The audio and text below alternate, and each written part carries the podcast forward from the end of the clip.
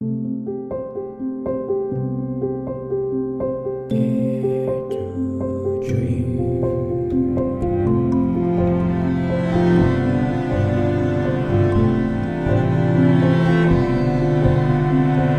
to Dream with Debbi Dachinger. Welcome, everybody. Welcome to Dare to Dream. This is Debbi Dachinger. And today's show is going to be featuring Shaman Durek, a sixth generation shaman and author, a visionary. Shaman Durek gives us back the power so we can live consciously, authentically, and in alignment. The Dare to Dream podcast won the COVR Award for Best Radio and Podcast Show. Welp magazine listed Dare to Dream as one of the top 20 best podcasts to listen to this year. It is top ranked in Apple Podcasts under self improvement and nominated for two People's Choice Podcast Awards and for a Webby Award show is sponsored by Dr. Dain Heer in Access Consciousness. They do great energy work out into the world. So if you'd like to become a facilitator or attend a class, go to Dr. Dain Heer, H-E-E-R dot com. I'm Debbi Dachinger. I am a media visibility specialist. I'm a book writing coach, and people from all around the world meet with me twice a month on Zoom so they can take their book from inception to completion. I also have an independent company that takes your book to a guaranteed international best-selling status, and I do all the heavy lifting for the author. And finally, I do some very boutique publicity work out into the world. And to that end, I've been also interviewed on over 2000 media outlets. So I really know this system. I've researched it. It's become a life's mission. And I teach spiritual messengers how to be interviewed on radio and podcast. So you don't even have to hire a publicist. I've got some free gifts for you so you can start right away and learn how to do this. Go to debbi-dachinger.com slash gift. That's D-E-B-B-I D-A-C-H-I-N-G-E-R dot com slash gift. My guest, Shaman Durek, sixth generation shaman, author of the bestseller Spirit Hacking, Shamanic Keys to Reclaim Your Personal Power, Transform Yourself, and Light Up the World. And he's also a visionary to the now age. His online shaman school and healing temple are instrumental in helping people tap into their personal power and unblocking negative patterns that have prevented them from reaching optimal human performance. Durek's teachings have impacted thousands of people from diverse public figures like Nina Dobrev and Gwyneth Paltrow to biohacking gi- giants like Dave Asprey. In his recurring role on the TV show The Doctors, Shaman Durek aided guests in overcoming challenges between their emotional, physical well being.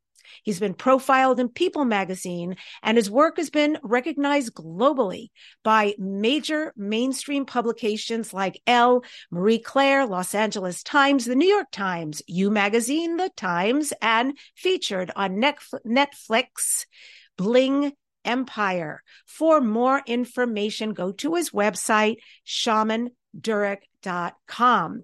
And with that, I welcome Shaman Durek to Dare to Dream. It is so amazing to have you here. Welcome. Thank you. It is a pleasure to be here, and I am so honored that you have chosen for me to be on your powerful, beautiful place of sharing. Yeah, this was a divine experience waiting to happen. I am so grateful you're here because I have wanted to have this conversation. And now that I've researched you, can I just start with some of the clips I saw from the doctors? That is next level healing work. OMG. I am so impressed with what I saw.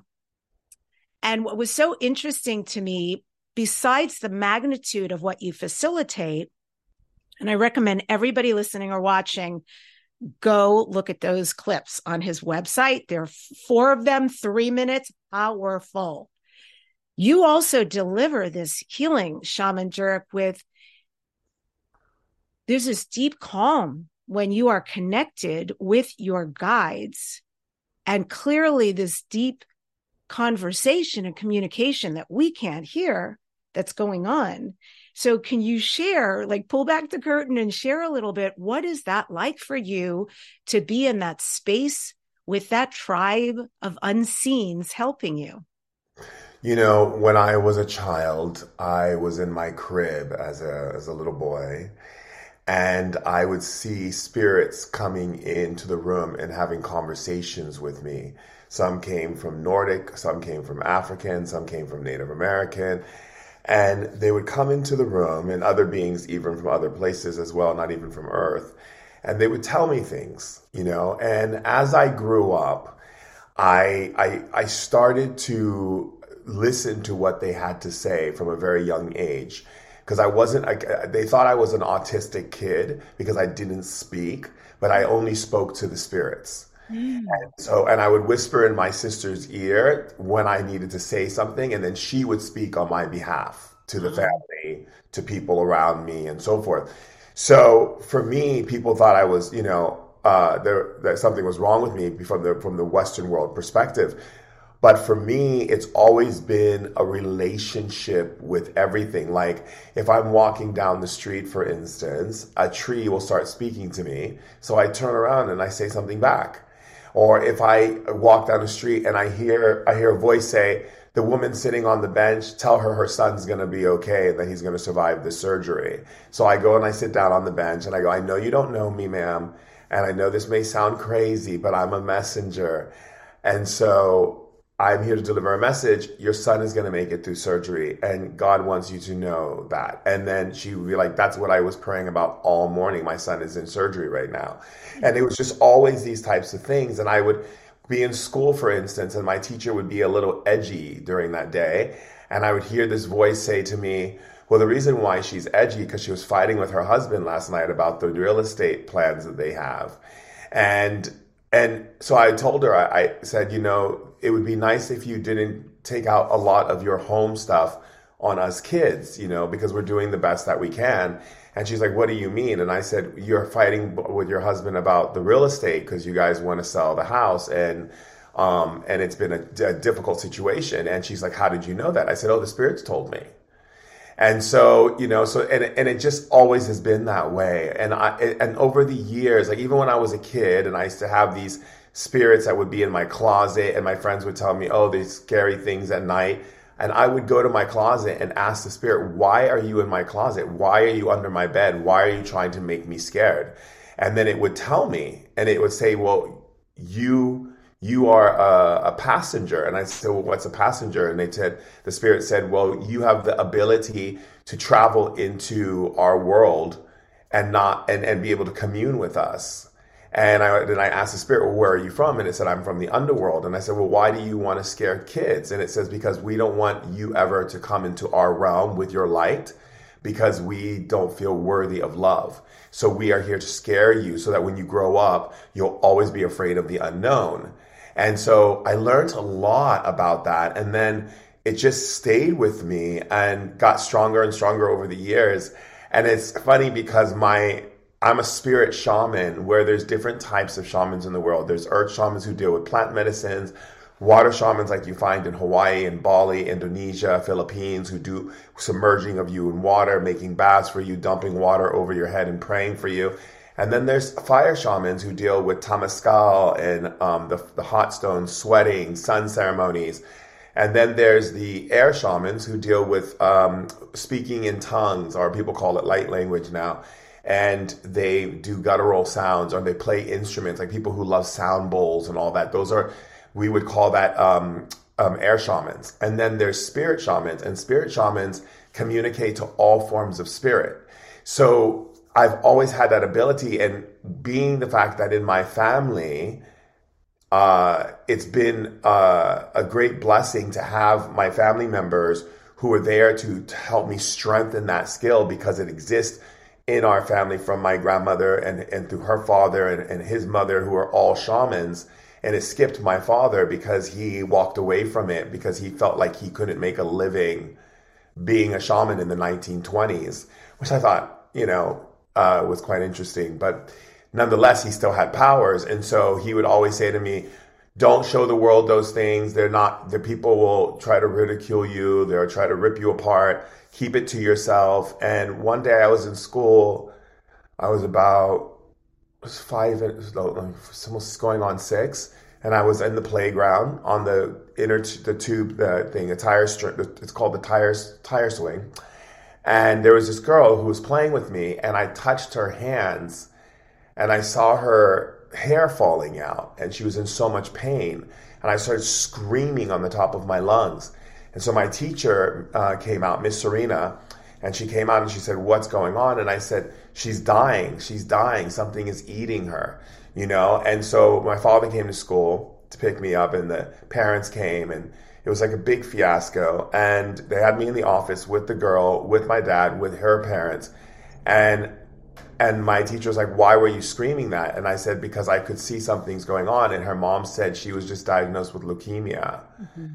And it, you know, my dad was so angry at me because he said to me, I told you not to use your powers outside of the house. So he like dragged me across the playground, like by my jacket, and like, you know, put me in the car and said, I forbid you to use your powers outside of this house. Like, this is not okay. People will not understand. They will think that you're doing something bad.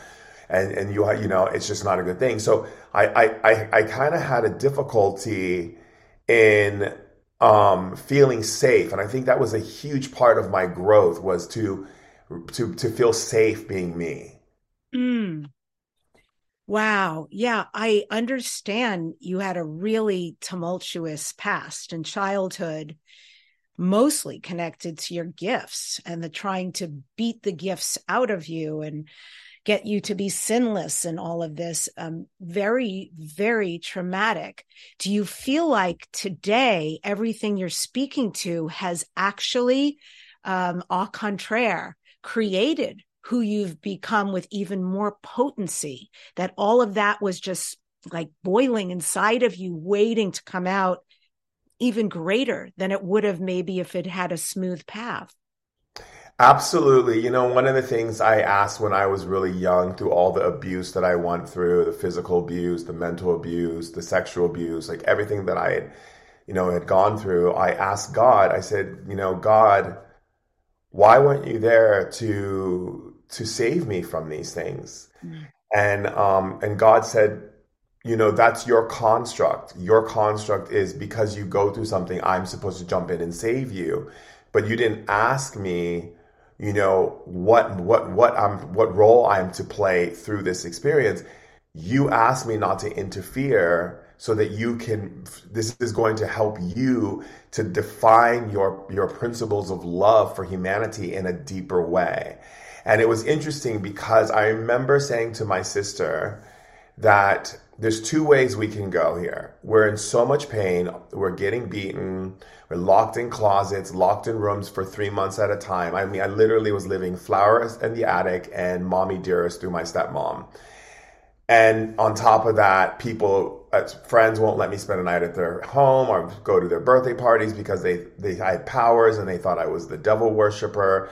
I mean, it was all, all these different things. And then my grandfather walked away from the shaman, didn't like, walked away from the shamanic side of the family and became Catholic, which is where we had a, a lot of people who had, um, in our time, had to hide a lot of their gifts in Catholicism. And then he went from Catholic to Seventh day Adventist. And all of a sudden, I'm having my dad's putting in sinks and two drawers for, for meat and milk. And, you know, we're, we're doing Shabbat and, you know, we're being you know, I don't even have a childhood anymore because now my only time to play is on Sunday, but it's after church. Saturday, we're having Shabbat. Friday night, we have Shabbat dinner. So it was very interesting and very confusing for me. But then I said to myself, the more pain I go through, the more love I'm going to go into. I'm going to just keep going into love. And every time they hurt me, I'm just going to go deeper into love. And what that did for my sister and I is it made us become these very patient, loving beings towards humanity and understanding the why people do what they do, why they say what they say, when someone is screaming or acting out or anything.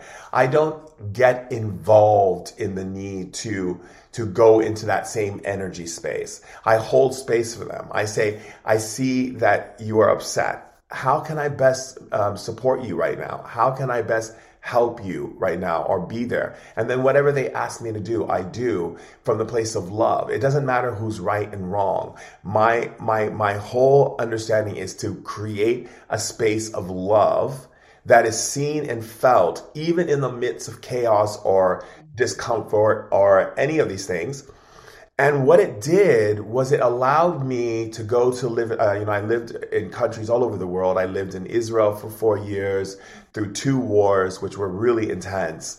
Um, Palestine, I lived in Turkey for two wars with mm. ISIS. Um, at Gaziantep, I watched people get burned alive. I watched the most horrific things that people could do to each other. And I've seen the most beautiful things that human beings can do. And what I've learned from all of that is that the primal um, do- dominating duality based aspects of humanity are still existing on the planet. But then above that duality, there is this beautiful coming together, this wholeness, people seeking to find community, to find family within family. And that's exactly what God wants for us. And I have a direct connection with God. I, I, I don't, I listen to what people say and I hear what they have to say, but I always make sure that the information is source code, that it's coming directly from source. It hasn't been changed or manipulated or any of these things. And I've studied world religion. I went to Christian school. I studied Quran um, in in Muslim countries that I lived. I studied the Talmud in the Torah. I studied the Bhagavad Gita, the Ugavad Gita. I've been in so many different spiritual um, observances. And what I have found is I've taken out everything that was not love and put it aside and took everything from everyone's cultures and religions that is love and put it in front of me and begin to utilize the knowledge and wisdom from those things that so that I am understanding people not from the way people uh, put up their mask or their their walls, but from who they really are and loving who they really are and using my mouth and tongue to edify humanity, to, to constantly speak light into people, to communicate to their minds of their greatness, their possibility, the beauty, their intellect, their geniusness, their capability to see themselves as these walking shamans, as these powerful beings that can do anything and everything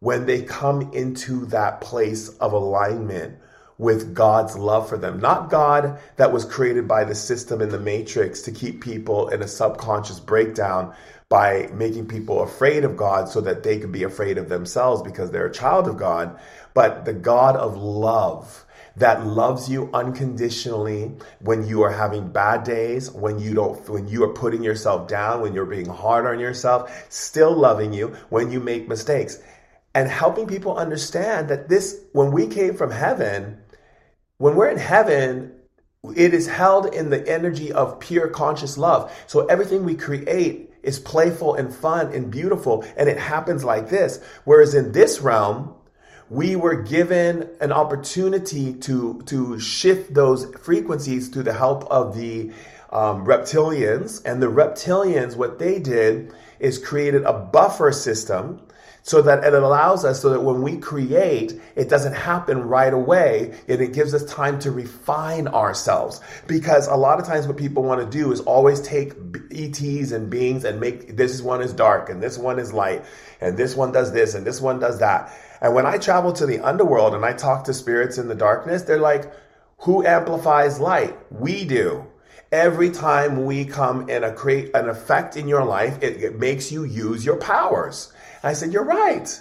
And then they educated me and told me how the souls in the underworld, because they have unfinished business, they need, they don't feel worthy to come fully home into the light of love. So they wait for us They talk to, when we hear some negative thoughts in our head, that's not us. That's them talking to us, and we should know the difference that we are always love. We are a child of love. We are love for the sake of love. And, and so everything else is a spirit communicating to us because there's some part of our being that is asking to be held back. And so instead, what do we do? We blame everything around us instead of say, wait a second. Darkness amplifies light. I don't need to be afraid of the dark.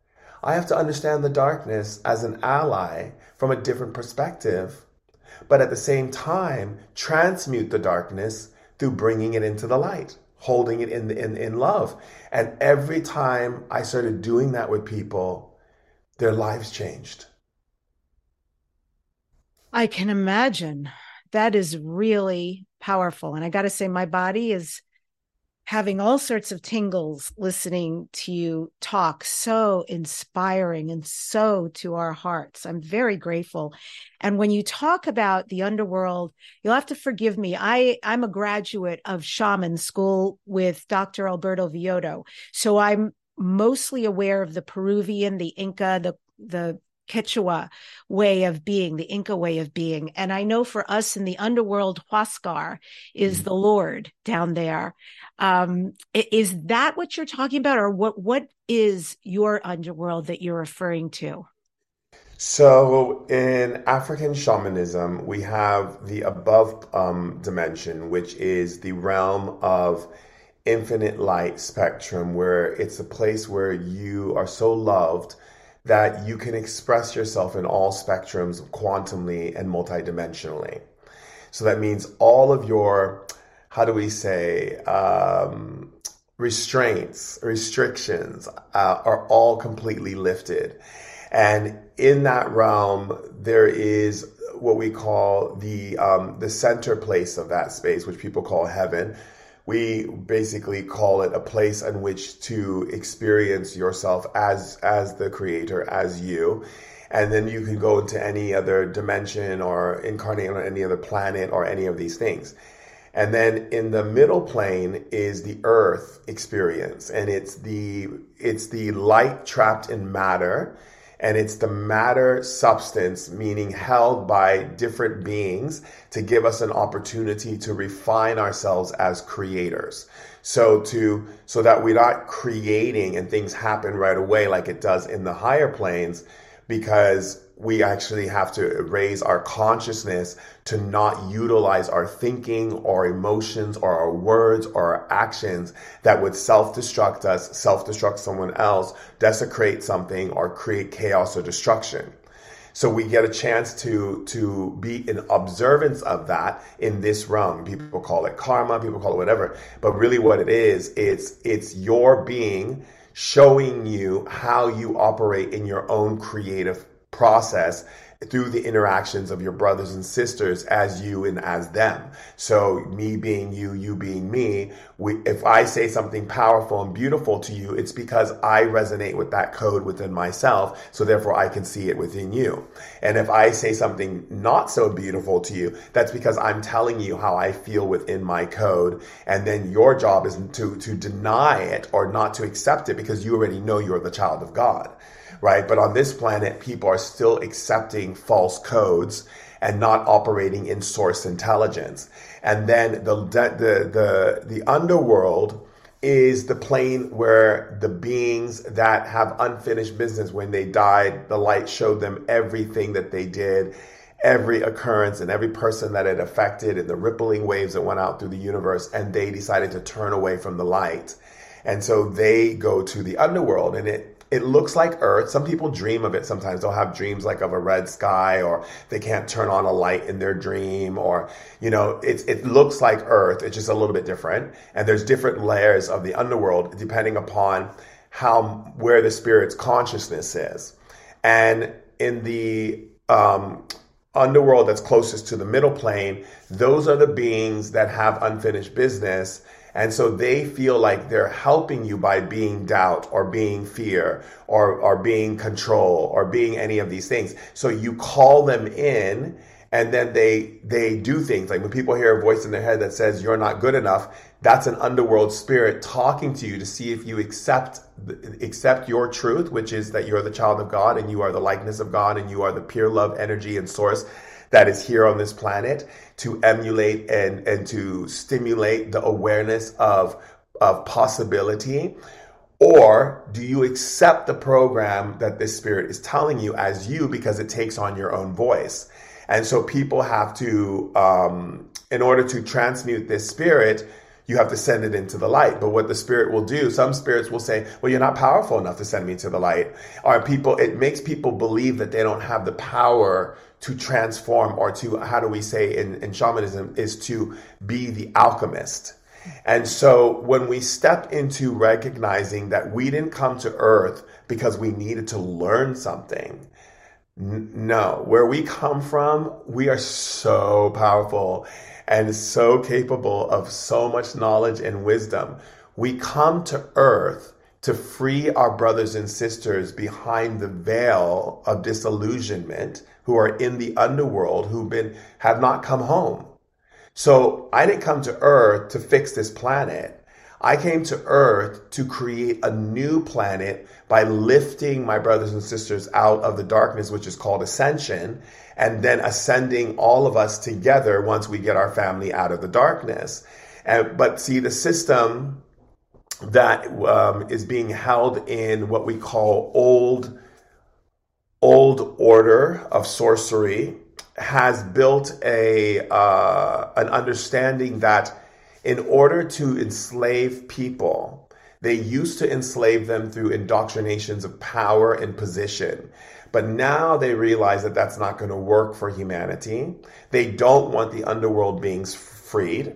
They want to keep Earth as a place of dominion that they can rule over. And so, what they have done through generations and generations is create a system that makes you become the person who enslaves yourself mentally, emotionally, and physically. And they do so by creating all types of um, things they feed you through the media, uh, wars that they create and then tell you lies about it, uh, keeping um, extraterrestrials away from interacting with us with new technology, um, ways to help us advance ourselves in our in our connectivity and as well as in how we facilitate our, our realizing that our brain is just a third finite organ that we have a consciousness that expands in what we call um, uh, defined coding and those defined codings are frequencies that we're finding out now more about but shamans have known this from the very beginning because of the knowledge that has come from the spirits, from the nature spirits, from the medicines, from the the rituals that shamans held. And the first shamans were not men, and that's they another thing. women. I'm were about to go to Mexico City and deliver a presentation at a World Congress ufology event. And I, I thank you so much for what you're saying. I'm so tracking and it, and forgive my outburst, but It's it is okay. 100% true. 2.6 million years ago, at the inception of shamanism, the goddesses were the shamans. They put the bones back together. They healed. They were able to go into trance. That's And correct. that is why millennia later, when men started to say, I would like that skill too, and they started to figure out how to go into alternate consciousness to do this work, especially in Siberia, you will notice the shaman men dress like women That's correct. as an homage. So, That's correct. yes, this Yes. is exactly correct. And it's been around for so long. It it has, and the the reason, you know, it's very fascinating because when I was being trained in shamanism from my family, my grandmother and my aunt used to always say to me, "Never forget the the grace and the love that the women who were the elders of shamanism made way for you as a man in the embodiment of this body to Mm. step in and hold those energies. So when you see, so they always told me to embrace my feminine side I love that. um, because and to honor women because women were known as the what we call in African culture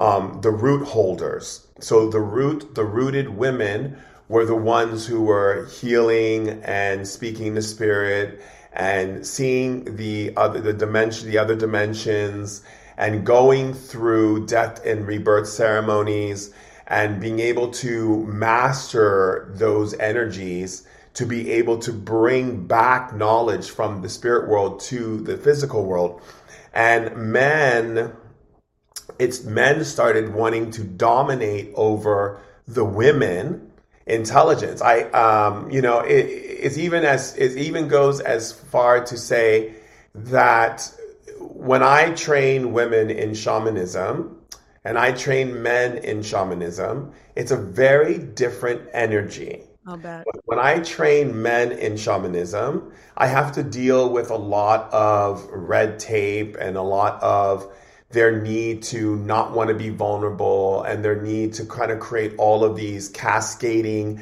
identities, I say, that limit them from being able to be in an authentic place with the elders, with the spirits, with the nature spirits, with the beings that are there to support them because they feel that they have to prove something to me. And that doesn't make it easier for me to be able to show them the, the what is capable in the spirit world. So if I say to them, you know, don't swim in this river until we talk to the river spirits and ask, is it okay for you to go into this river? They, it's hard for them to understand that. But when I say to my female um, student, uh, what I call um, students, remember, I always say, I don't want to say students because I don't see myself as a teacher. I see myself as a grand sharer, but I always believe that everyone is just remembering. It's nothing that we don't already know.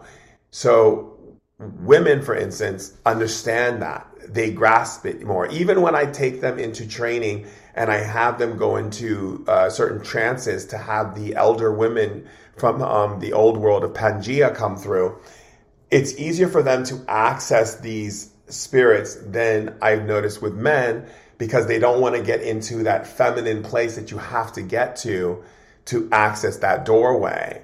And so whenever I walk around, I always see these male shamans always spouting out all this information. But then when I go and listen to them, it's very masculine. It's very held in a very masculine way. It's, it's, it's not holding the nurturing, the, the, the, the, the sensual, the, the, the tantalizing, the, the, the seductive energies of, of spirit, of the beauty of pulling and webbing these beautiful magnetic energies through movement, through dance, through words, through um, the connection to spirit, the reverence, the devotion. And so it's like I have to constantly go, why do you, why are you so hard? Why are you so, why are you making this so serious? That's not spirit. Spirit's not serious at all. In fact, Spirit is playful and jovial and, and free and sensual and, and, and orgasmic. And every time I'm listening to a shaman male, they're like, and, and, and it's like this. And I, I just go. you know, and, and, and it's not, it's, it's, it's missing the old touch of the, of the first women shamans. And so when I train women, I connect them into that space of that energy where they are able to access those dimensional fields of pleasure and ecstasy through the experience of moving through dimensions and seeing energetic fields and communicating to spirit and moving energy and all of these things. And that's why even as I talk right now, even as I'm saying these things, you're getting energy waves moving through your body because of course, because again, this knowledge has been rooted in through women's anatomy. Oh my goodness. Hell, I feel like mic drop. I am so inspired listening to this. And um, this may be extremely divine, but I'm listening to you and I know there is a next step for me um, in shamanism and maybe you're it and that's something we can talk about offline but i i'm just saying i'm throwing down that i'm really interested in what you offer because this is a has been a very surprising i don't know how many years for me since this unfolded uh but you know, I'm following energy and it's just been glorious so far. So many questions I have for you. I want to start with this piece and then I'll go from there. So I am going to be speaking. I'm leaving, I'm flying out in about three and a half weeks to Mexico City. And um, I am going to be doing a presentation specifically on UFOs, extraterrestrials, and shamanism and where they inter- intersect. Mm-hmm. And my fascination is I feel strongly that first open contact just like as a caveat, I know we've had contact with extraterrestrials since the beginning of time. I know our DNA is full of extraterrestrial. I'm not just human. You're not just human, etc. So with that said, I am talking about undeniable. All of Earth knows, doesn't matter what the government says or media says, everyone will finally know the truth about extraterrestrials, open contact, and also who we will be connecting with. And then how the shamans have always known and how they will lead the way for us to heal humanity and heal the planet. And I want to be really clear the planet doesn't need saving, the planet needs loving. Humanity doesn't need saving, it needs loving. With that said, what could you share? What could you impart about those three pieces UFOs, extraterrestrials, and the intersection of shamanism? Yes. So in ancient times, it was known that women would open their vessels energetically through ceremony, with everyone making um, a circle around the women. And they would make contact with a lot of beings from other places that would give them the ability to share that wisdom and that knowledge with their tribe extraterrestrials, as people call it on Earth, in fact, it's just our brothers and sisters who are operating in a different level of consciousness, but the same consciousness from the collective understanding, meaning that they are operating in a different consciousness because they don't adhere to a lot of the same ways in which we operate in the ability to take claiming over something or create war or any of these types of things they operate in an intelligence that operates in the field of of love spectrum. So sex, color, race, none of those things mean anything to them. What they operate on is a unified field of, of information, a field of information that supports uh, a unity consciousness between other galaxies, other planets, and other dimensional fields. Human beings are still operating in what we call old primal selective energy. Uh, operating in the intelligence that the more that they're right or the perfection that they seek to be, they are um, superior beings. And therefore, if they have done, let's say, a bunch of ayahuasca ceremonies, this one is doing yoga, this one is doing this, they call themselves spiritual. Whereas in the understanding of um, off world beings, that has no place within consciousness other than those are the actions, but the consciousness is held within the perspective of the spectrum of love, which is infinite and eternal and they seek to merge with us to to share into that space of that infinite eternal love to open that up as a bridge of consciousness. So bridging consciousness is very different to how we use our consciousness on this planet and that's the reason why they've been slowly integrating in to um, our our psyche and to our availability to witness them uh, either individually or collectively because human beings are still placing this identity on them. This is what a Pleiadian is. This is what an Arcturian is. This is what this is. This is what that is. Because we only know things from the idea of labeling and suggestive um, connectivity through def- def- defining something. Beings in the off world do not define things like that. So they don't go in and say, I'm a Pleiadian and this is what we do and this is who we are and this is like, that's a human trait. So when they first started making contact with us, they started to play along with our consciousness where it's at, where it's in this place of seeing individuality and difference and differentness between each species. in the field of the what we call the um, in the the entirety, which means the eight planets um, from Mars and eight planets from Pluto, and you have the ring that goes all the way around, and you've got all the different uh, different beings. We are all operating on a, a conscious consensus of bridging consciousness throughout space and time. So outside of time and inside of time, therefore creating um, availability for knowledge to move from this dimension and across to inter- intergalactic dimensions.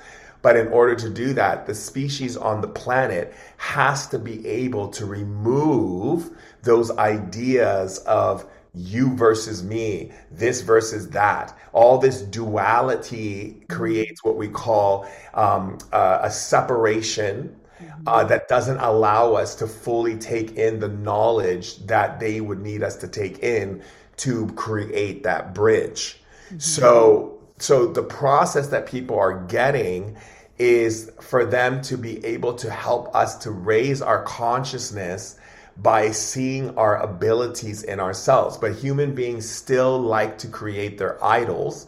So they put, you know, oh, these higher self, this being here, and this being has power, and I'm a human being, and this is what they are, and that's a dog, and that's a cat, and that's a that.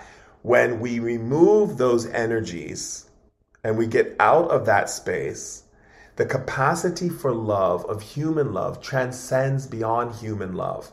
And the structures that have been holding all of these energies in duality, separation, some uh, different types of energies that have been showing up on Earth that people are experiencing right now with all the calamities and things that are happening on the planet are distracting frequencies that are being created internally first and projected into the world by the mistrust we have in the merging of consciousness to build these bridges. And so that's what they're doing right now is to assist us. And shamans were more available to this because shamans are not here to judge. We we know that judgment is uh, is a third finite mind behavior that doesn't show you who the person is. It only shows you what you, your beliefs are. And we don't believe in constructs and beliefs to define the universe. Wow. So, so the reason why human beings are not still operating in this, what we call flux of evolution is because they're still in this idea that they have to be smart, they have to be intelligent, they have to show people that they have powers, they have to do all of these things that have nothing to do with spiritual evolution because spirituality doesn't mean that you that you eat healthy food or you go do yoga or you take a workshop or any of these things. It means evolution, and evolution cannot be held if you are not willing to take instruction from God, from spirit, um, from from the higher beings of love. And when I say higher beings, I don't mean higher in the way we say higher. I mean higher in the sense of defining frequencies that we can actually merge into to build what we call one bridge. So so the intellect of humanity is still operating on the need to prove their value, their worth, to get love from other people, to, to be seen, to be known. All of these things are creating uh, a dissonance. And so, so the beings in the other planets, what we call ETs, when that's just the word we call, and that's fine. Again, it's another definition they are beings who are operating in the place of getting us to let go of these very limited, very heavy, very weighed down attachments mm. so that we can come into a space of oneness where the understanding of self is not by the color or by the race or by you're a woman, I'm a man, and I do this and you do this, and I'm a celebrity and you're not, and whatever, all these things that humans do, is to understand the divinity through the enlightenment of God consciousness, which is pure love, the emanating energy of love that can speak through all levels of communication and all understandings of consciousness are merged into oneness. So that's not like you're meeting them for the first time. you are them and That's they right. are you. A hundred percent. They are us in the future. They are the advanced us. They are our brothers and sisters. They are our cousins. They are our true family. And if there is no separation, then there's no separation with the cosmos. And if there is duality, such as you just expressed, there another piece of what is truly spiritual, which is love, pure love, unconditional, uh, nothing but love. The other piece of it is to put an end to controlling and greed and all these you know corporations who and political factions who do insane things just to get ahead or get an extra dollar. And i i would really love to see love wipe that out neutralize that. Yes, but, so it can but in order to do that, there's a way you have to move into a different level of thinking, right? Because the idea of those things, right? People go, oh, those things are horrible, those things are bad, those things are this, those things are that. That's exactly what the system wants you to do. Because you're taking your consciousness and bridging with that. And so what the, spirits are saying is your consciousness, the human consciousness, the spirit consciousness is so much more valuable than humans yet understand. That even just me thinking of, of let's say, the love that I have for that tree, I am merging with that tree and bridging. So when you bridge into what the system wants you to bridge into, which is chaos, lack, destu- destruction, degradation, death, you name it, lack why they want you to bridge into it. Because mm-hmm. all they have to do is get you to turn your attention, because attention is the most powerful resource on our planet. Turn your attention hmm. to that which they can take your energy and bridge into that energy. So it becomes a, a force. That's why that's what they did when they created the whole story of God being God being angry and and you're a sinner and you're this and you're that. They need people to bridge into those things because then it traps you from being able to access the what we call the quantum field of of light intelligence that is waiting for you to bridge into that for what we call fifth dimensional ascension. have you had ufo extraterrestrial direct experiences Yes, of course. Absolutely. yeah quite a bit or Absolutely. Yeah, you want to? Can you share a little or a lot? well, when I was a kid, I used to shake and convulse, and I had these um, very loud sounds, like sound, like really loud sounds. And one day, this um, uh, being stood in front of me with big eyes, and he communicated to me and my heart. And it wasn't like it scared me. It was not it wasn't didn't matter what it looked like what it was what it was saying to me and how it was saying it to me. And and the love that it was emulating to me was so bigger than anything i've ever felt as love even today and i love i my my evolution of love is huge and it still didn't match that. And it was communicating to me to excuse me to to to to look into every aspect of myself of where I didn't feel safe on this planet to fully allow my my full spectral energy to be seen and experienced because of people's ridicule, being made fun of, making people uncomfortable, um, people saying it's wrong. And that's what it was communicating to me. And then another time I was in Joshua Tree with some friends, and same thing happened again. There I was out, and it was like this square box opened, and I could see into this other dimension, and there were these beings that were so tall, and it was looking at me and it asked to borrow my body. And what I remember was I was taken into a like a spaceship, but it was more like liquid. And I was um, there in this spaceship that was liquid and it was in my body and it was communicating to all my friends. And my friends said, Oh my God, an ET took over you. It said the most interesting things we've never heard in our life. And then the, it told me it would leave by sunrise. And when the sun came, this, this beautiful bird flew over and all of a sudden I was back in my body. And then I had that experience again when I was living in Egypt. And when I was living in Egypt, I went to the pyramids and I had a memory of my life of being a pharaoh and being in communion with these beings. And I started dreaming all these symbols.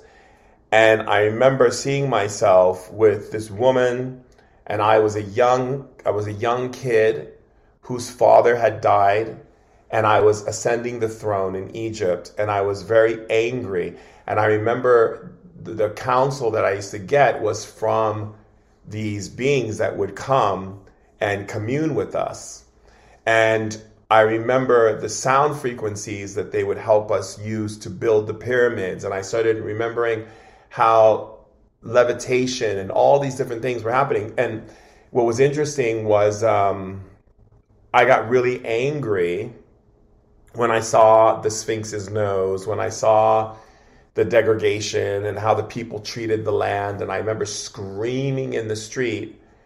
And this little boy came up to me, and my friend was there, my friend Franco. He was from Italy. He came and he said, um, and my friend said, I'm so sorry for my friend screaming. And my friend, and the little boy said, I know why he's screaming.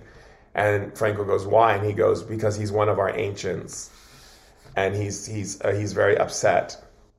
And my mother told me she pointed to him when he was walking down the street that he's one of the ancients.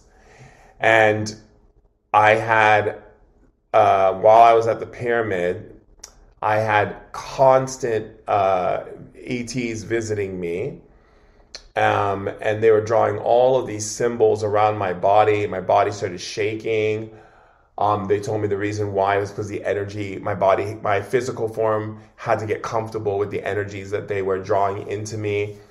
And they were telling me about the gateways that women have to open. And I said, uh, you know, please tell me more about that. And they said that um, that what we call magic on the planet or ancient magic was literally the teachings of their people that were given to us um, and being able to move energy and to communicate telepathically and to be able to access um, levitation and all these different things.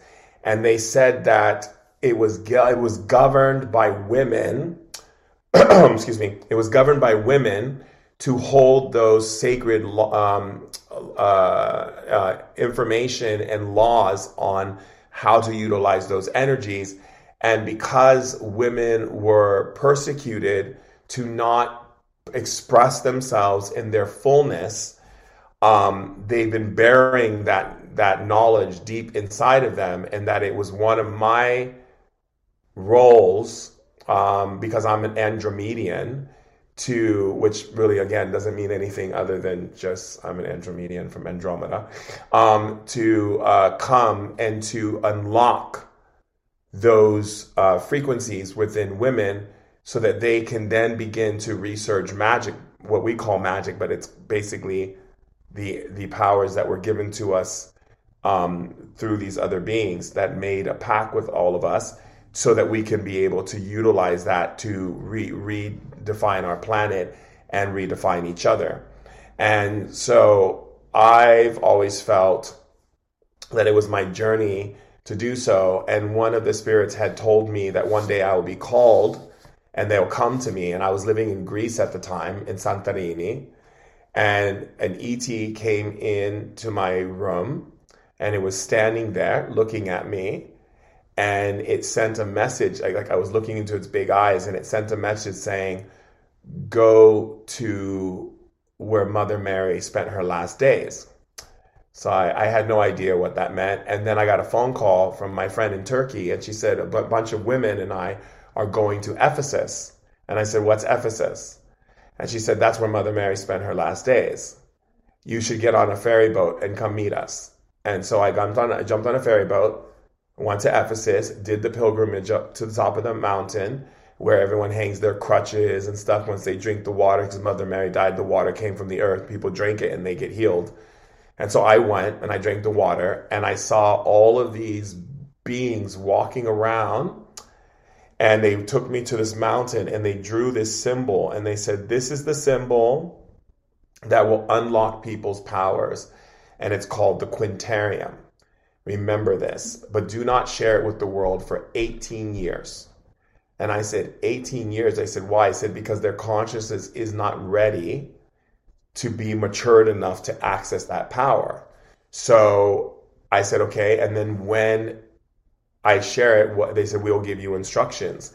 And so uh, 18 years passed, and I got this instruction to create a, a beautiful uh, uh, quantum device that has the quintarium in um, on it with a friend of mine named Evan. They said they said they'll bring the person to me who's a master of magnetics, and he came right into my life, and we built this device called the ESO or the Spirit Optimizer.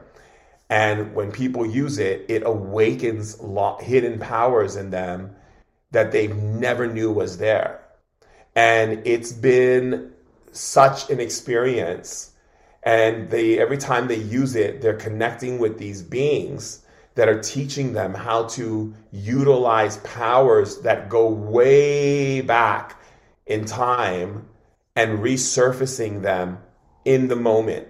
And literally i was at uh, just in encinitas i was doing a, a love shop and one of the people who work at the healing center said i, I want to try the so and she put it on her thing on her leg and then and she spoke to the SO and she said she saw a flash of light and her heart started expanding and she felt waves of, of codes going through her body and she looked at the person who runs the place isha and goes oh my god this is crazy.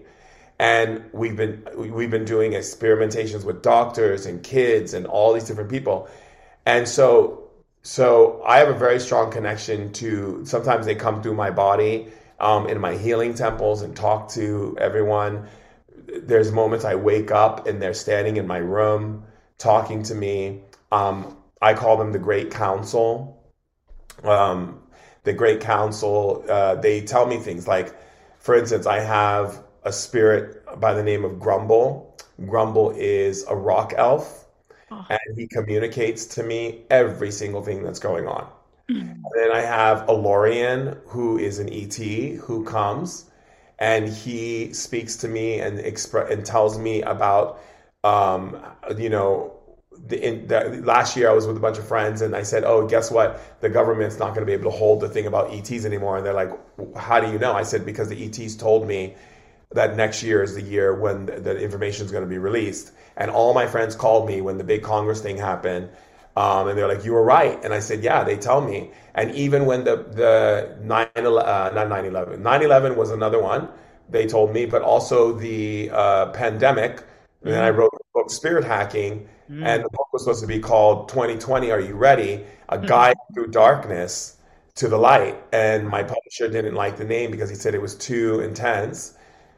And they said, you're going to have a blackout for 20 years and in that 20 year period, you're going to go through a lot of war, you're going to go through all these different things, and you need to prepare people to be able to move through it. And so that's why I wrote the book. Because I'm not a person who likes to write books. Trust me, it's very tedious, takes a lot of and I just don't have time. You know, I'd rather be lecturing and speaking and so forth. I wrote the book, and the book is literally people write me, they're like, oh my God, this is a guide to what's going on right now. I'm like, hmm. exactly. And we talk about a lot of those things. And what's interesting is that the ETs are not like a lot of people are like, oh, what planet did I come from? Oh, what, what ET group do I belong to? It's completely irrelevant. What's what's relevant is the bridging, That's what they said is relevant, is the merging of. Like, for instance, uh, we have these things called um, spirit sprites. Spirit sprites is what allows you to use magic, right? So, like, for instance, if you put your hand out like this, right, and then say, spirit sprites, Spirit sprites land in my hand, land in my hand. And then tell me when you when you feel something. hmm Now, do you see how you feel that? Yeah. That's a spirit sprite. They're floating all around us all the time. Then you say, Spirit sprite, merge with me. Spirit sprite, merge with me.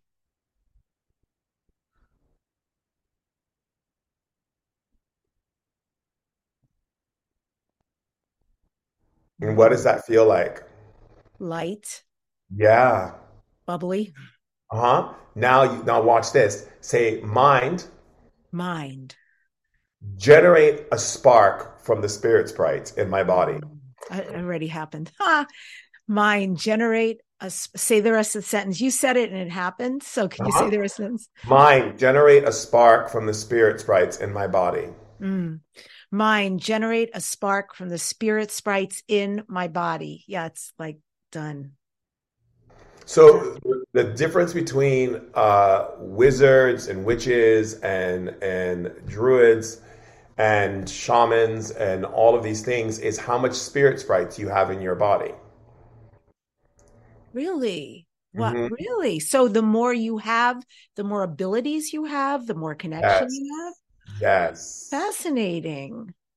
And a lot of the spirit sprites usually come in our childhood. They're all around us. They're mm-hmm. all floating around right now.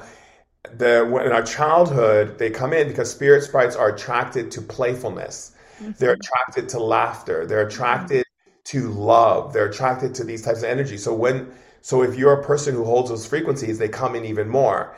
And you call them into your body to merge with you, your powers go stronger and stronger and stronger and stronger and stronger and stronger. All of a sudden you're like, oh my God, all, like I have people who never thought they were psychic. And we connected them into the spirit sprites and activated their energies. And they're like psychics and traveling the world and seeing people and talking and doing things.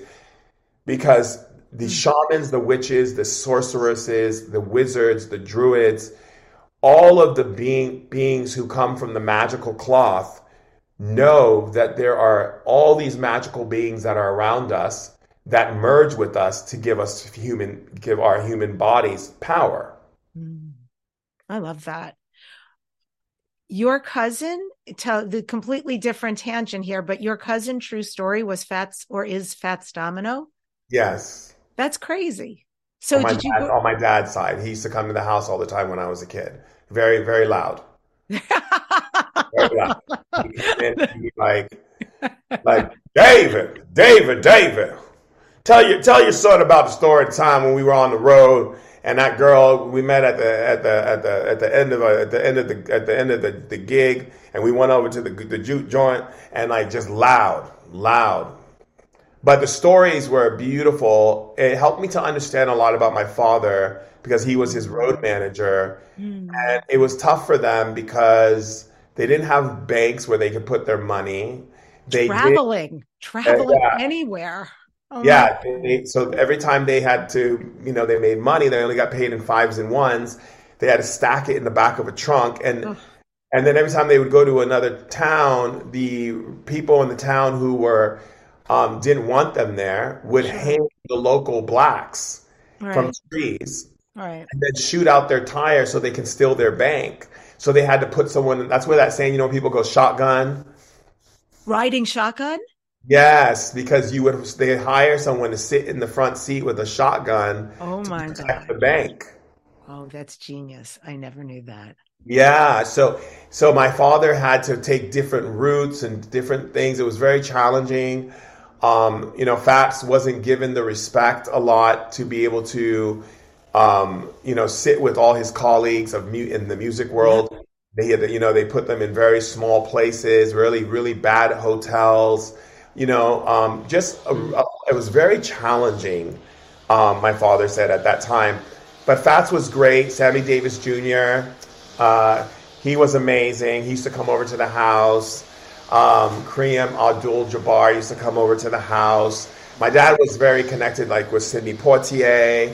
Um, he was very. My dad was, you know, my dad was a very influential person because of being with Fats. He met so many people on the road and so many people at different parties and so forth. So when I was a kid, my home was like a disco palace. It was like my dad would have these parties and he had this big disco ball and this DJ and then and, and all the most interesting people would come and I was this little kid looking at people with platforms on and coming in the door, you know, and so yeah, it was quite amazing. And my aunt too. My aunt is one of the most world famous opera sopra- uh, mezzo soprano. She's uh, renowned uh, with Pavarotti, Placido Domingo. She uh, is the first black mezzo soprano. It's next uh, with her colleague uh, Leontyne Price. So I grew up with waking up to Pavarotti in my living room at, on the piano, you know, with her practicing their, their what they were singing before they go and perform it. Um, and my aunt said something to me very interesting as a kid. I asked her one time, like, what's it like to sing to all those people? And she said to me, Darling, I don't sing to the people. I sing for myself, and they get to enjoy it. Oh, And when she said that to me. Oh, it helped me to really shape myself as Shaman Durek. Hmm. Really how became so? because I used to be so scared. I was a very shy kid, and I used to be afraid of ridicule or people making fun of me or people, you know, liking me or not liking me. And what it did for me is it made me go, I'm just doing what I'm just the bringing, sharing, and bringing the message. And if people don't like it, they don't like it. And if they do, they do, and that's their choice. But it's not going to make or break me. And that's helped me a lot in my life with the media because I get constantly, um, the media constantly comes at, at me. And people are like, "Oh, did you read what the, what they said about you in the London Times? Did you read about what they said about you in the New York Times? Did you read about?" I said, "They're not talking when they're saying something that, that is not coming from love Hmm. and expressing the being of light that I am. They're not talking about me, you guys. So don't worry about it." They're like, "What do you mean?" I said, "They're not talking about me. I don't know who they're talking about, but it's not me." You know, and and I've learned from my aunt sharing that with me, it was this message of don't do what you do because people like you or people don't like you. Don't do it for people to clap for you or put you up on a pedestal. Do it because you love doing it and it makes you happy. And that helped me a lot because I've had clients, celebrity clients come in who don't want to hear the truth about things and I tell them exactly and then they they you know curse me out and get mad at me and all this kind of stuff and then I friends of mine would be like, "Oh my god, if they told me off like that, I'd probably just stop being Shaman Durek." I said, "But I'm not here for their praise, and I'm not here for for their booze. I'm here to be who I am, and and that's that's it." And so that client came back two weeks later, apologizing and saying everything you said was right. I just wasn't ready to accept it. And would you see me again? And this person really didn't like cur- curse me out and I like went crazy. And I said, look, I have no problem being there to support you, but you have to uh, understand I'm a man of peace. And so if you can just be a peaceful person, I would love to see you, you know? But with all that stuff, all that antics and all that stuff you were doing, the yelling and the cursing and all that, that's just the stuff that you were dealing with because you didn't you didn't really think that someone like me could have such access to such information. And that's okay. You know, I've had people celebrities come in and I say to them, "So you did coke last night?" And they said, "What? Why would you say that?" I said, "Because Spirit told me you did coke last night." They're like, "I didn't do coke last night." I go, "What are you talking about? You were with Suge Knight doing coke." Why would you lie to me? Don't don't lie to me. I have the spirits. They tell me everything I need to know. And she's like, "Oh, okay, fine, you're right. I did the coke." I said, "Exactly." So, and I think that's also been beneficial as well too, because I, I work with such high profile people and and people who are not high profile. Because I don't think that a celebrity is better than a person who's not a celebrity. I think everyone is celebrities in my in my thing, right? And so I treat everyone equally, and I tell people exactly what I think. You know, I tell Gwyneth what I think. I tell everybody what I think. And if they have a problem with it, that's their problem and they can deal with it. But I'm here to love you. And if I love you, I'm going to tell you the truth. I'm not going to lie to you. I'm not going to bullshit you. I'm not going to play games with you just because I need your, oh, you're amazing, Shaman Durek. You're so amazing. No, I'm not looking for that. I'm here to, to be as God asked me to be. And that's it. And so, whatever people choose to say, or however they choose to receive things, or whatever, it doesn't matter. And I think my aunt saying that mm-hmm. really put me in the right place. Yeah, I'm a singer. So, that is huge for me to hear. That is a completely different point of view. I absolutely never considered. Thank you for that. And um, I'm so excited to hear everything you're sharing because in transparency, I booked a session with you next week. Oh, so, lovely. Uh, yes, I'm going to be one of these people sitting with you, and um, I'm ready. Bring it. I really mean bring it. Oh, don't worry, so darling. Ready. I'll bring it. Yeah, I am so ready for that level. Like I said, I saw your work, I saw those clips, and I was like, oh my God, this is so for real what you are accessing. It is so refreshing to me. Um, it's you know what's so funny about that with the whole mm. thing with the doctors is that my publicist was trying to get me into the doctors, and the doctors kept saying, "We will never have anyone come in who's spiritual." So just know that. And I said, "Okay." And so my publicist said, "Well, can you at least meet with him?" And so they thought I was going to come with like robes and kimono, entourage, incense burning, incense burning. And I told my team, I said, when we go into this meeting, everyone put a suit on, dress very nice. You know, we're gonna we're gonna we're gonna walk into their world and look like their world. But mm. what comes out of my mouth is gonna is gonna blow them away. Awesome. So I go in there and I meet with the boardroom and everything, and they're talking to me and they're looking at me, and the the the people who run the Paramount Pictures and everything, where it's shot they were asking me questions and, and I told them what the spirits were telling me. And they were like, How do you know that? And I said, Because the spirits told me. And they said, But how can we translate this into a show? I said, It's quite simple, actually.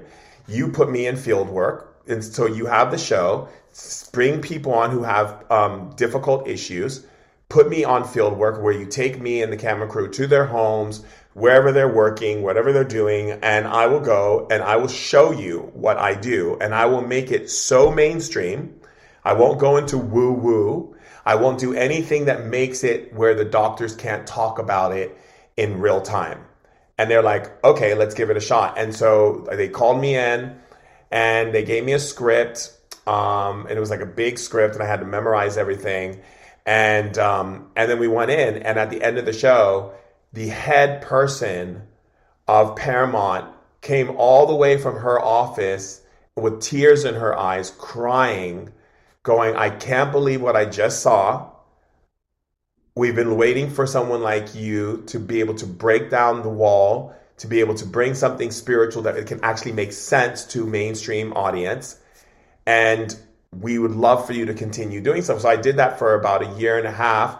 They gave me a bigger dressing room. I got to do like, you know, it, it was amazing. It was amazing. But then, then they were like, oh, we want to give you your own talk show um, and we want to build it, you know, um, on the, on lot forty. Uh, I think it was lot forty nine or something. And but then the pandemic broke out, and so the show we had to they had to stop doing the show uh, because of COVID. Um, but the thing was that I thought was very fascinating was the doctors who would come backstage and go, "How did you do that? How did you do that?" Like I've never seen anything like that in my life. How is that even possible? And they, it's it, so it was really a, a graceful way of opening up their consciousness to what is possible through spirit versus the way they were taught, which is I'm a doctor, this is how it is, this is the way it looks, and so forth. And I started getting a lot of doctors coming to me and asking me to support them mm. and help them. And that's been a great reward in itself. Wow. Support them with their patients, you mean, uh, uh-huh. in the work they do? Yes. Or support them individually as Both. a doctor? Both. Hmm. Wow, that's exceptional. And I know uh, Dave Asprey wrote in your book, Spirit Hacking. I don't understand what this guy does, but he does it. Like, I don't understand where these gifts come from. And so it's one thing to hear that, it's another thing to see you in action. Um, and, you know, that's it. That's the real work. And I'm the real so, love, the real love, the real love. How amazing. It's so beautiful that you couch it like that. And I'm excited. I'm excited for what you provide. I'm excited for what's possible. I'm here in LA, so I think um, there'll be more to come. I want to ask you, speaking of Los Angeles, next year, February 2024, I am going to have in our show notes the link to get tickets for Los Angeles Conscious Life Expo. You're going to be there for the first time that I know of. Yes. I am very excited. I will be there. Tell me what you're going to be speaking about. I'm going to be speaking about source code and I'm going to be showing people how to access their powers and their energies. And I'm going to be op- making transmissions and opening up energies for people so that they can access those things, such as being able to speak to their uh, guidance system, to be able to move energy, and to help them understand what source code is and how to connect into source code so they're not getting information that's been manipulated by other people's opinions but it's coming directly from source, which I think is very important. And I'm also going to have a booth where I'll be doing demonstrations with the SO Quintarium, which I told you about. We're going to have um, the, the Oracle cards that I have and my book there. Um, and my new meditation app that's launching soon that is going to be mind blowing. What Dave Asprey actually was really funny because Dave came about because my publicist called his person who ran his company and she never answers the phone because everybody wants a piece of Dave. And she answered the phone and she said a voice spoke to her and said, answer the phone. So she answered the phone and then she's like, okay, put me on the phone with Shaman Durek. I was on the phone with her five minutes. She goes, okay, I don't need to talk to you anymore. I know you're the real deal. I'm going to have you get 10 minutes with Dave. That's it. So I get transferred to Dave 10 minutes. He goes, You got 10 minutes. I've worked with shamans all over the world. I've done plant medicine. I've done this. I've done that, and all this kind of stuff.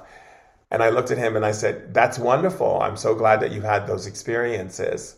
But I'm a spirit shaman and um, I do things a bit different.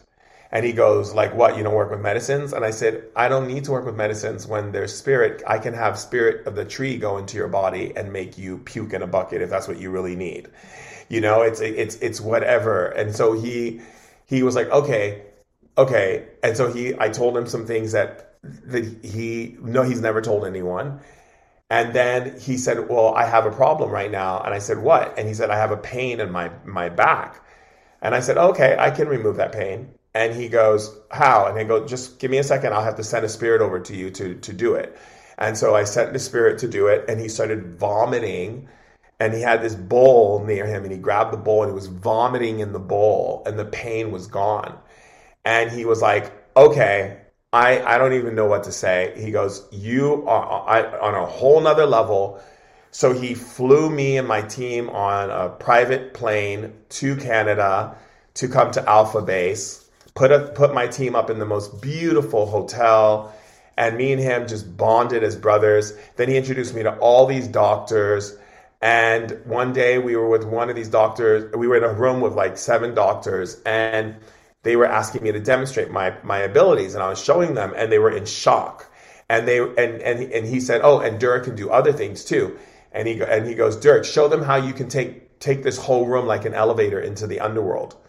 And so I said, "You guys got to bear bear with me for a second. And then I took the whole room into the underworld and they were all freaking out. They were like, "Oh my god, I can feel that I'm in another dimension." And like everyone it was like freaking out. And Dave is funny because he'll always try to put me on the spot. He'll be like, "Show show Jim Kwik, show Jim Kwik what you can do." And you know, and then Jim Kwik will be there and he's like, "How do you do this? How is this possible?" You know, and I show him and and you know, and Dave and I became very close friends. He's been close with my family and it was quite an experience. And he said to me, I told him I was going to write a book, and he said, I'm writing the forward for your book, and I'm going to do the forward on the audio thing too. He goes, Because I have to say, Durek, I've never in my life never in my life. And the same thing with Gwyneth too. When I first met Gwyneth, when we became friends, and she experienced my what I do, she just said it was so intense for her. Um, she's never experienced anything like that, and for me, that's my normal. You know, so when people are making such a hype about it, I'm like that's beautiful. But my focus isn't so much about you applauding me as it's more about me holding space for your intelligence, for your power, for your beauty, for your geniusness. And that's why I'm here. So people always think they're having a session with me, but they're not having a session with me. They're having a session with themselves. And I'm just here to hold space for your for your power and how amazing you are. And so if I see that there's a place where you're not accessing your power, then I come in and go, okay, let's make a little things here and then bring you back to the to you. Because that's what it's about. I, like I don't believe that I'm a guru. I don't believe that I'm better than people. I don't believe that I should be put up on a pedestal. I am here to walk side by side with all my brothers and sisters until we lift the veil of darkness and bring our other brothers and sisters home into the light and then I can go back, go home, and and and and, and it's fine.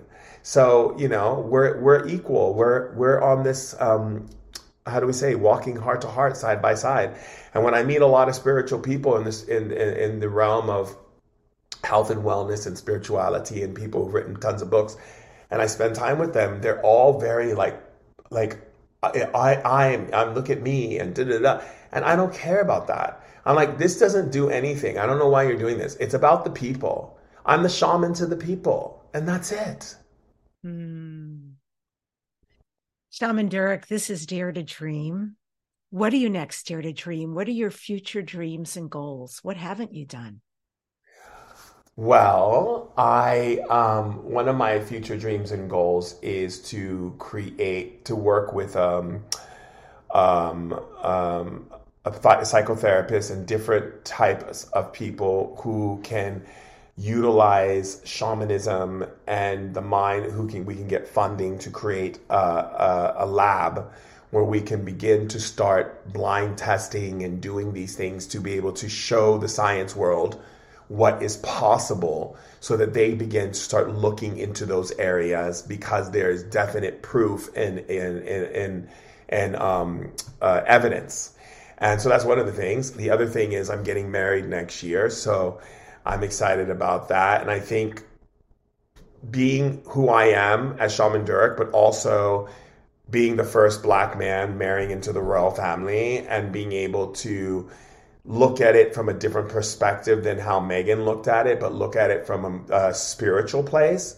and bring the wisdom and knowledge to the people in that world so that they can get the information because that is something very important as well, I think. And I think God put me back in that spot to be able to share that knowledge and that information.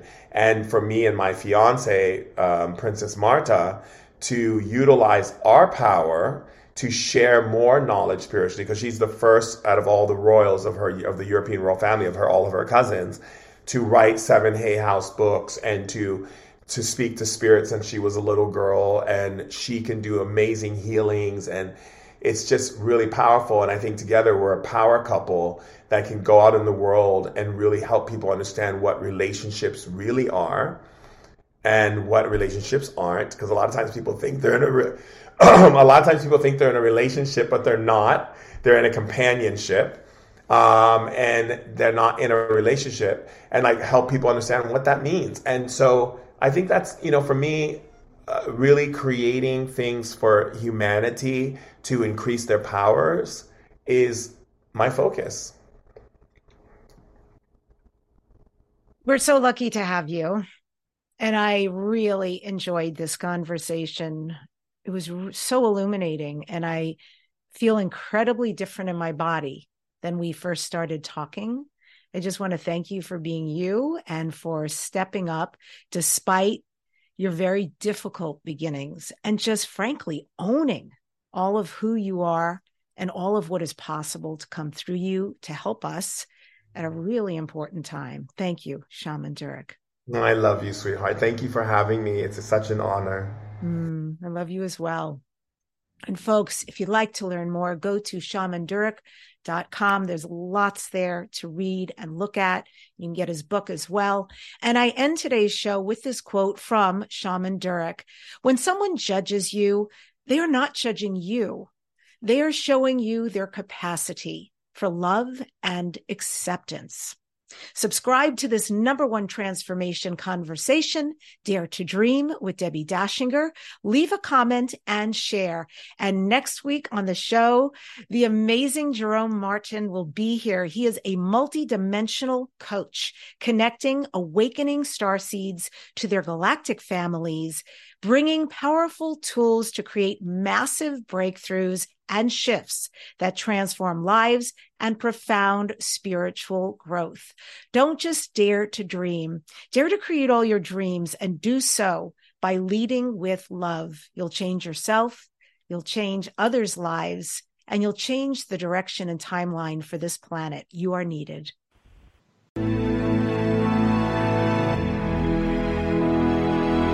To contact the award winning syndicated Dare to Dream radio show, go to DebbiDachinger.com. Keep your excellent feedback and comments coming. Your host, Debbi Dachinger, is an expert at goal achievement, a media personality, an international best selling author, and a keynote speaker. Debbi leads high quality teleseminars on how to achieve goals, how to be a self published best selling author, and how to get booked on radio. All classes are at DebbiDachinger.com. Debbi's best selling books are Dare to Dream, This Life Counts, sold on Amazon, and her second book, Wisdom to Success The Secrets to Accomplish All Your Dreams, sold online at all bookstores. Tune in again to hear the next inspiring interview guest who has turned their vision into a successful reality. Want more support in making your dreams come true? Go to DebbiDachinger.com. That's www.debbidachinger.com. You'll see videos, MP3s, archived interviews, and amazing products, sharing the secret steps to making your dreams come true. Remember to dream big with every expectation that your dream will become real. Dreams are free, so free your dreams. What do you dare to dream?